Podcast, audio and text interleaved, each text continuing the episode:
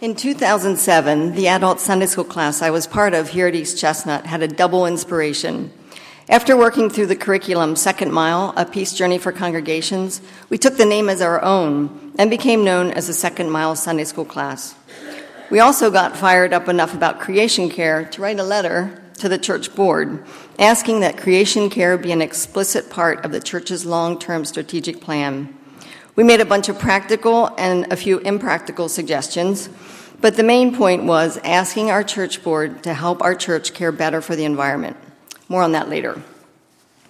A few weeks ago, The Economist magazine showed up in our mailbox as it does every week. Whoever designs the magazine's covers has quite a job, and it's usually kind of fun, skewering politicians and crafting verbal and visual puns. But this particular magazine cover must have terrified its designer. It certainly frightened me. It showed average world temperatures for the past roughly 150 years, shifting from blues for the cooler, cooler years right up to pinks starting in the 1970s and crescendoing to brilliant reds in recent years. Climate change is by now as familiar as a well worn pair of jeans, though way less comfortable. Many days I have a low, lake, a low level ache of awareness about creation's groanings. But this was an image that woke that ache and fanned it into a shriek of anxiety. This graph means that it's likely that bigger than expected changes are coming, and they're coming soon. We know a lot about how we got here. All along the way in our human history, we've chosen to pay attention to the fragments of the Bible like fill the earth and subdue it and have dominion, and treated the earth and its creatures like a smorgasbord where we can pile our plates high as we extract and subjugate. We've given less, lesser status to verses that say things like, I establish my covenant with you and with every living creature that is with you. We've, re- we've relegated to inspiring but lightweight poetry status the Psalms that say, You made them all. All creatures look to you to give them their food at the proper time. In our quest for individual salvation, we've played down the verses that say, In Christ all things were created what would our world be like today if Christianity and our Western societies would have chosen these latter verses to live by? It turns out that we humans are subject to the laws of nature, in spite of our supposed biblical mandate to dominate and subjugate. But we've gotten by thinking we're smarter and can think, plan, develop our way out of any environmental pinch. Now the stripes are mostly red, and I'm afraid. So, what can we do? Working on this sermon helped me navigate into some less fearful waters. I'll share some rambling thoughts with you, recognizing that some may be truer and easier for me on some days than others, and that some might be a little unpopular. Here goes. One, keep sight of what we believe about God and about God being with us. While I don't believe that God will magically extract us from this treacherous time, I also don't think God would, will give up on us, even though we've really mucked things up. God understands suffering, forgiveness, and the need for hope. Two, expect to adapt to a lot of changes in the coming years. There are salient models for living and coping in the examples of our Anabaptist mothers and fathers who were burned and drowned until the survivors immigrated to other countries and reshaped their lives there. Even the trees and the spaces along our church's sidewalk teach us about surviving in adversity with their heavy exposure to vehicle exhaust and pinched roots that would make all of us long to take off our shoes. There will be deep pain and loss, scars, and the hope of new ways of doing things. Three, embrace creation as members of our larger community. Refuse to see other creatures and earth resources as commodities, but rather as a creation is us mentality. Be a companion or partner with all parts of the earth. We here at East Chestnut do a pretty decent job caring for each other. We honor each other's birthdays once we're well aged and reach out to those who are sick. Can we enlarge the embrace of this caring spirit to include the trees around our church building that are cleaning our air and the birds that we're hearing from less and less? Four, care fiercely for creation. My personal fave, plant trees. And can we care so much about creation that we leave behind our addiction to perfect weed free lawn or pass by the always in, man- always in season mangoes and avocados in the market? How about air conditioning? Our need for climate control is calculated to add over 100 million tons of carbon dioxide to the atmosphere this year, as well as tons, tons of hydrocarbons that are even more dangerous. So, a shout out to all of you who care enough about creation to put up with our sticky hot Sunday morning services here. You East Chestnutters rock. Number five, acknowledge our sins. We are not in a position to claim any moral, environmental moral high ground, high ground. I have many sins to confess, but I'll share just one, a kind of big one with you. In a mini sermon I gave here several years ago, I talked about the winter migration of monarch butterflies to certain air, mountain areas in Mexico. Well, the urge to see them for myself was too great, and February of this year, Daryl and I celebrated my 60th birthday with a, visit to these Mexico mountains. It was stunning seeing all these fragile creatures resting in dark clumps in the fir, tree, fir, trees in the morning until the sun warmed them enough to take off in search of the day's supply of nectar. It's incomprehensible to understand how sequential generations make the annual round trip from Mexico to parts of the US and Canada and back to Mexico again. We didn't just see thousands of monarchs, we heard them. It turns out that when they all take flight together, they make a sound like a rushing wind.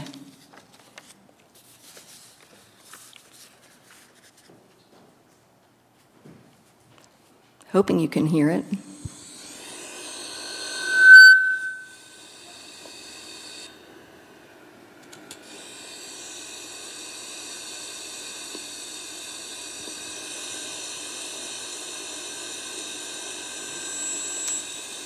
It was awesome. My sin, my desire to see these beautiful creatures contributed in some way to their potential demise. The planes that we took to fly from Baltimore to Mexico City and back again, disgorged at least 76,000 pounds of carbon into our atmosphere. Six, consider supporting our own creation care efforts here at East Chestnut.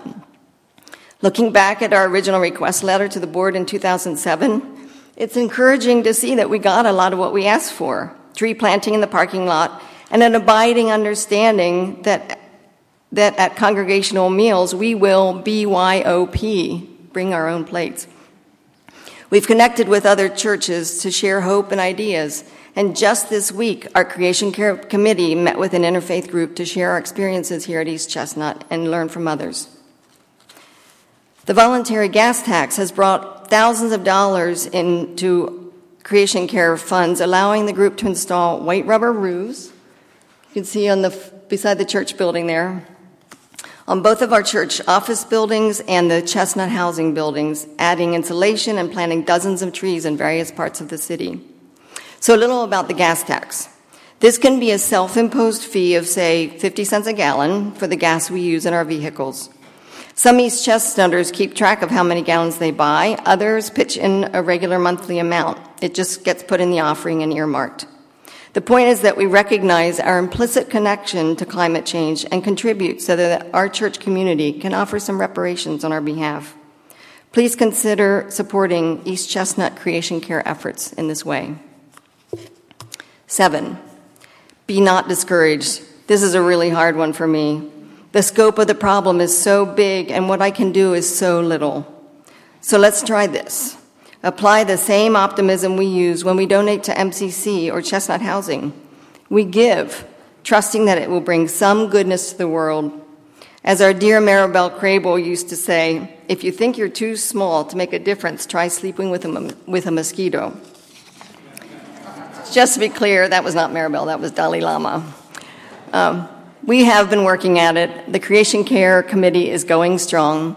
And our current committee is, can you all stand? June and Ethan, Gaiman Dean, Dan Weinhold, Kate Good, Aubrey and Tyler, and me. And did I miss anybody? Thank you. I also want to take this chance to hold up the Mennonite Creation Care Network, which I, which I served on for six years.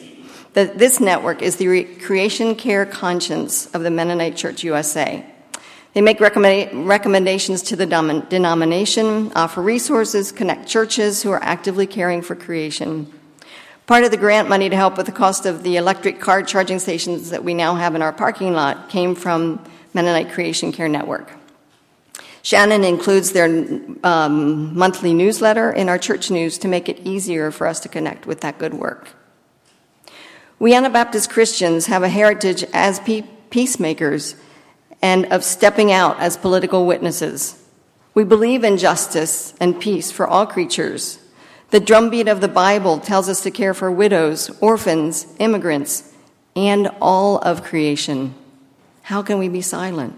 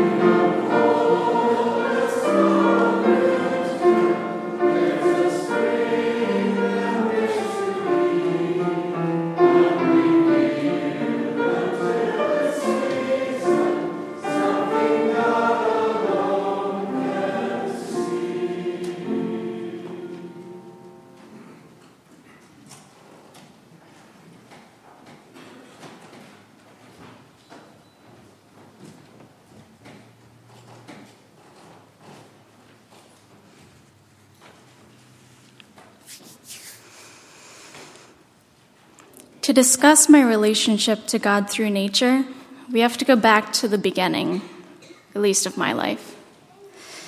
For as long as I can remember, every Sunday afternoon after church was spent with my family in the outdoors on one of the many trails that lie within a two hour drive from the epicenter of my life, East Petersburg, Pennsylvania. It was what you could call Church 2.0, a space where I could rely on finding peace, quiet, clean air, and mental relief from the everyday stresses of life, especially as an introverted kid living with type 1 diabetes. Although I didn't always appreciate these excursions as a kid, this habit of my parents instilled in me a profound respect and love for God's creation. It's one of the threads that has become woven into the tapestry of my identity as an advocate, environmentalist, activist, and child of God. My deep love for spending time outdoors has only grown in the past few years. As I've matured and developed into a socially, politically, and environmentally aware young woman, my need to escape into nature to hit the reset button has only become more clear and urgent. However, my diagnosis in February 2001 comes at odds with this passion for nature and environmental advocacy.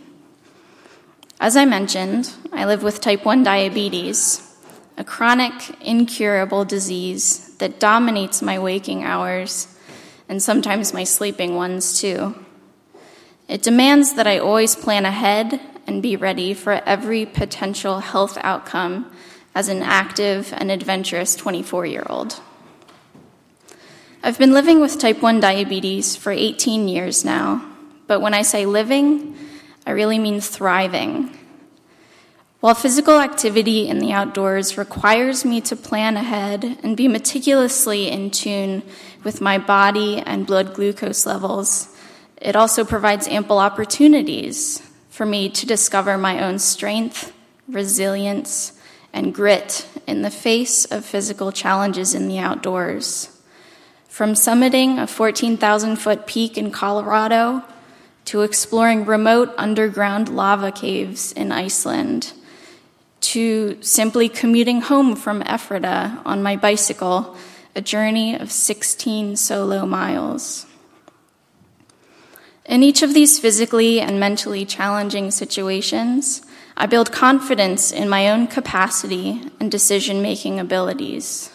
I feel true to the human whom God has created me to be. And so, these experiences in God's creation are spaces of spiritual empowerment, equipping, refreshing, and energizing me to live out my call to be the hands and feet of Jesus in a broken and climate disrupted world. I'd like to share a disclaimer and two basic assumptions before I dive into my suggestions how we, as a group of God's people, can address climate injustice and work towards an environment where all of God's children can thrive. First, I still feel like a newcomer to this community. My spouse, Andrew, and I have only been worshiping here regularly during the past year or so. As such, I'm grateful for your grace and your patience as I suggest ways we might work together for climate justice. Second, the climate justice conversation is not about shaming individuals for their actions, especially those with fewer resources, to make environmentally friendly lifestyle changes. Instead, the conversation should be directed towards hold, holding those in power accountable for the ways that they've been upholding a destructive system that is destroying creation. We must question, confront, and change the system so that we might make it easier for all people and institutions to adopt environmentally regenerative practices. Third, we must acknowledge that Indigenous, Black, and Brown communities have been and continue to be on the front lines of the struggle for climate justice, fighting for clean air and water, for example. Marginalized communities, including these, are already faced with the brunt of climate injustice and are disproportionately affected by the destruction of our home, God's creation. Our job as a faith community is to advocate for and highlight these vulnerable voices in the climate change conversation. So I've managed to narrow my suggestions down to five things. First, the most fun option if you are able, ride your bike more often instead of driving your car. I promise you'll be happier, healthier, and decrease your carbon emissions. Taking the bus is also a great option, and I'm happy to talk about how easy it is to get around using Lancaster's existing active infrastructure, uh, active transportation infrastructure. Second, choose more plant based options when it comes to planning meals, both as individuals and as gathered people. Meat consumption, especially that of beef, has a huge impact on carbon emissions in the US. I challenge each of you for your next small group gathering or congregational potluck to serve a completely vegetarian or vegan meal. I promise you'll be fine without meat. I've been a vegetarian for three years now, and I haven't withered away yet. Third, as Jim Antal suggests in his book, Climate Church, Climate World, take worship services outdoors more often to connect to nature more fully and praise our Creator as a community immersed in God's handiwork.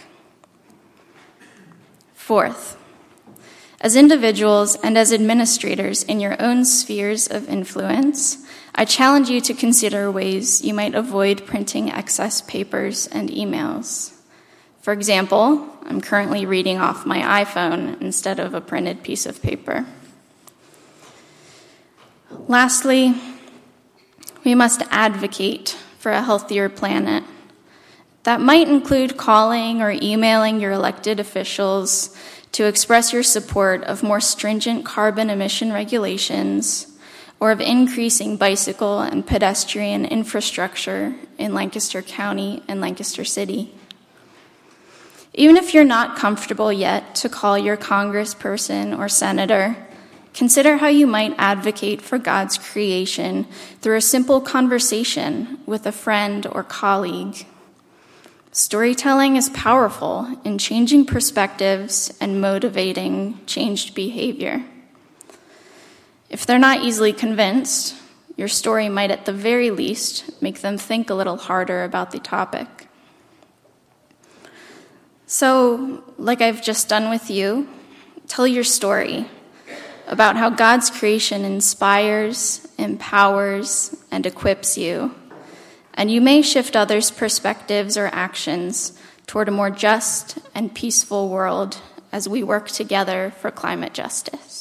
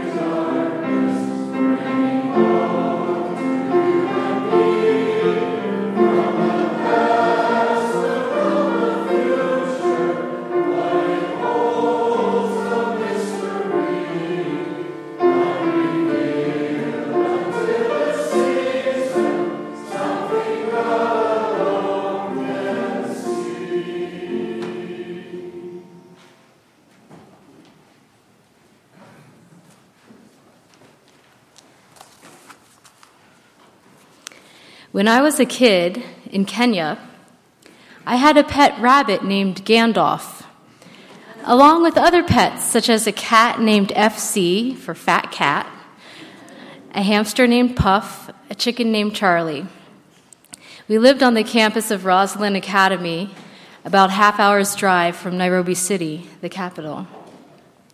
My dad helped me build a rabbit hutch for Gandalf. He was a large white rabbit with a black ring around his nose and black paws. His rabbit hutch was spacious and clean. However, I knew how much he loved the freedom of hopping around on the grass, eating whatever he pleased. So I let him out to run every day. I made a ramp up to the door in his hutch and taught him how to hop back inside when I called him. While he was out of his cage, I would hang out with him. Sometimes I'd lie down so I could watch his jaw moving as he munched up close. I knew exactly which grasses he loved and which he ignored.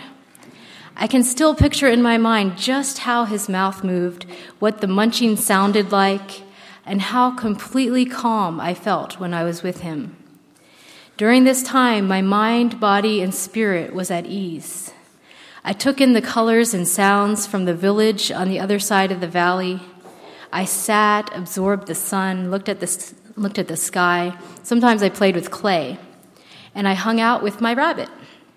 Gandalf opened the door for me to simply be in the moment.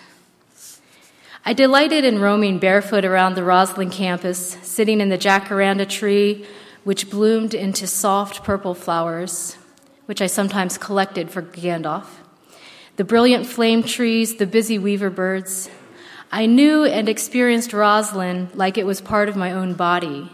The belonging was that deep. But I did not see this as something spiritual. I had been taught that spirituality had to do with our Sunday trip to Nairobi Baptist Church or the missionary family gatherings at the Mennonite guest house called Menno meetings. Spirituality was Jesus, the Bible, relationships with people, conversations about theology. So I fail to see it as an important, as important or linked to spirituality or God. At one point, I remember distinctly deciding to step away from my extraordinary connection with animals as a response to the human suffering I was seeing around me in East Africa. Who can spend time caring about animals when people are dying? But my love for the natural world continued despite my beliefs. Outdoors was always where I felt at home. One of my first backpacking expeditions was in Kenya when I returned immediately after graduating from high school here in Lancaster. A friend of mine and I decided to climb Mount Kenya, carrying all of our own gear, going without guides. It was a trip filled with many adventures, including hiking past a herd of elephants and encountering a Cape buffalo. Of course, that was back in the day when I felt invincible, and my lack of fear in the moment actually helped us. Having survived the Cape buffalo, who graciously and mysteriously decided not to charge us, I felt confident stepping into the wilderness in North America, which seemed somewhat less wild, even in black bear and mountain lion country. So I took the opportunity to be in the wilderness whenever possible. When I was a student at the University of California in Santa Cruz, I had the opportunity to spend extended time in the wilderness through a program called the Sierra Institute. I spent two months in the backcountry as a student, and the following year, I spent one month as a teacher's assistant. It's hard to put to words what happens to a person when spending this much time in the wilderness. It is so profound. For the first time since moving back from Kenya, it had been seven years since then, by then, I experienced feeling home, really home, connected, belonging again. I experienced my senses opening up. I woke up to how small I am in this vast world, how small and dependent, dependent on so many things beyond myself for my life to continue air, water, food from plants and animals, the sun, trees, fire, the small group of humans I was with. From this awareness arose a profound gratitude. And now, here, a number of years later, I am at Fiddle Creek Dairy, where Tim and I have dug in our heels and held on despite all odds. We are rooted by a vision of learning how to live in the ways of reciprocity, where we nourish and tend to what sustains our lives. But this vision alone would not have given me the strength to persist through floods, poverty, illness. Literally, the challenges have been daunting. The stamina has come from the deep nourishment I receive on a daily basis from living in a natural setting like this from the gratitude I feel when the eagles and red tailed hawks circle overhead, or when a great horned owl landed on a tree branch next to me in the woods in the middle of the morning, or when the children and I watched a cicada hatching out of its exoskeleton. The gratitude I feel when the clouds finally burst with rain after a completely dry month, or the grass in the meadow begins to grow again after receiving the rain, or when the sun comes out for the first time in months or when I plunge under the cold water of our creek on a hot day, or harvest a plentiful crop of sweet potatoes. We are in love with this place and so excited about how much more there is to learn. The depths of studying birdsong, the nuances of managing healthy pasture, how much more there is to learn about trees and native medicinal plants and soil. It's endless and energizing. I've been going to what naturalist John Young calls a sit spot every day. It's pretty much exactly what I used to do when I was hanging out with my rabbit Gandalf as a kid. I go and sit by the same tree, open up my senses, listen to the layers of bird song, feel the breezes, watch the leaves, notice, connect, be at home, belong. But this time, unlike when I was a child, I know that what I'm doing is a form of prayer. And I know that this connection is the core of my spiritual life. Last, moon, last full moon, I was standing out by the barn, that was just a few weeks ago, waiting for my bandmates to show up so we could rehearse. I was watching the moonlight slowly travel up the field as it rose when I heard something over at the edge of the upper woods by the tree where my sit spot is. At first, I thought it was a cat but then the sound deepened and changed. Eventually, I realized that I was listening to a coyote. Now, a chorus of coyotes howling as the full moon rose. I couldn't stop smiling, the thrill of life moving through me. I'd just been reading John Young's book called Coyote's Guide to Connecting with Nature. and I've never heard coyotes around here this close before. My bandmates arrived and we sang with the coyotes. Then I ran to tell Tim and the boys to come out and listen as well. It was a party, it was a sacred moment. So, what about climate change in our church? I have a few thoughts here, and we'll mention one briefly now. I don't have time to get into this to fully explain it, so if it sounds interesting to you or brings up questions, please be in touch with me because I'd love to discuss it more. But I've been envisioning the idea of a church community supported agriculture, adding on to the CSA model, the CCSA. The church community would be able to step outside our current food system and into a model of reciprocity by supporting the farmers within the community who would in turn provide food for the community. But like I said, this requires a longer discussion at another time. Mostly, my hope for us is that whatever we engage with in response to climate change will be rooted in deep love for the earth and a sense of gratitude rather than guilt. And another thing on the should do list. I wonder what kind of collective vision would reveal itself if everyone took 15 to 20 minutes a day to be in your own sit spot, wherever you live, to connect with the natural world, and thus ourselves and God. What would our actions look like if they were rooted in specific relationships rather than broad concepts? What would our vision be if we were inspired to learn more about the specific birds, plants, soils, animals, and waters that surround our lives?